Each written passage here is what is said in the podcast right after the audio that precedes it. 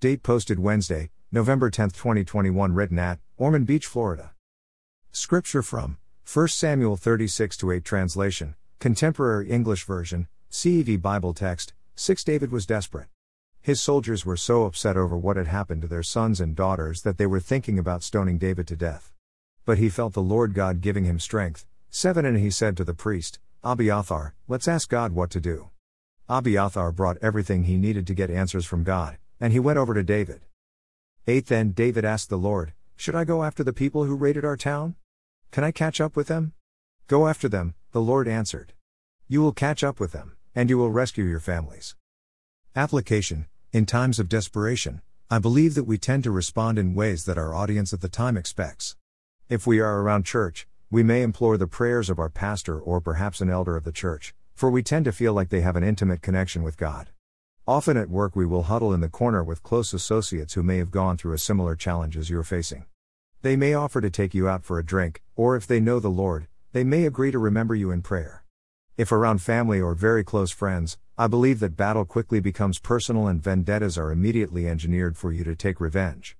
If you are alone, and if you have, or ever had, a relationship with God, then I believe you may look up and ask God for help.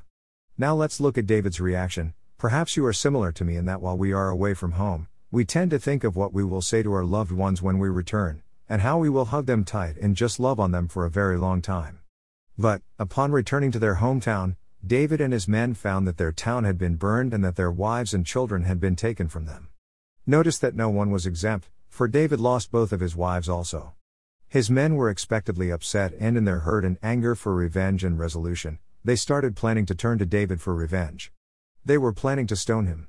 But here is our lesson from this unfortunate incident because of David's intimate relationship with God, and based on his recurring and repeated answers from God in past circumstances, David knew that there was only one to turn to in this desperate and critical time. Where and who do you tend to turn to, my friend? Notice how clearly and confidently God gave instructions to David. Notice how God didn't mislead David or show any doubt about the necessary actions, nor the expected results. Notice how David never asked for revenge or payback, nor for any personal favors because his wives were captured. David wanted only God's perfect plan to be fulfilled and for the benefit of all who were hurting. He could have asked God to help him escape from his angry men for his personal safety, but that was never a consideration. Let me recommend to all who will read or listen to this devotional, please click on the scripture reference above and read this short chapter.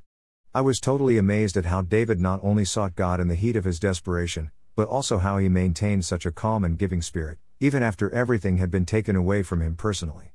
Let's try not to lose it when we feel like the world is against us, instead, look with humble hearts to the God who can do all things, and praise Him for all that He blesses us with.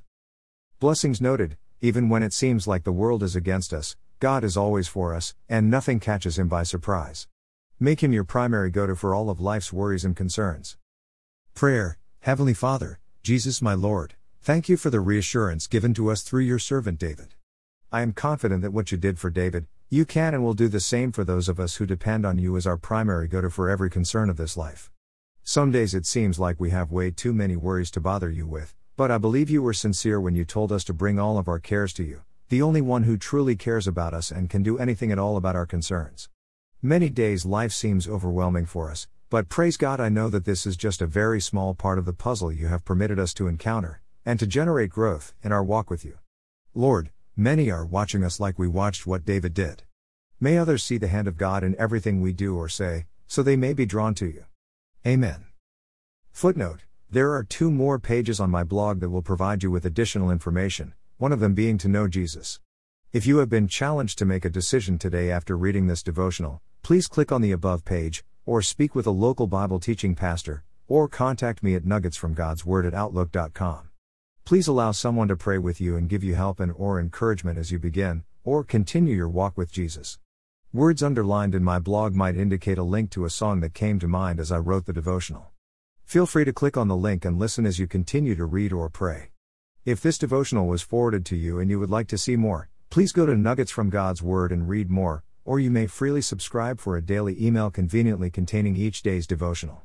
You may also visit me on Spotify and listen to Nuggets while you're out and about. I would encourage you to find a church home nearby your home and attend as frequently as you could. Get to know God, and allow His people to encourage and strengthen you in your Christian walk, while making every effort to be a blessing to them.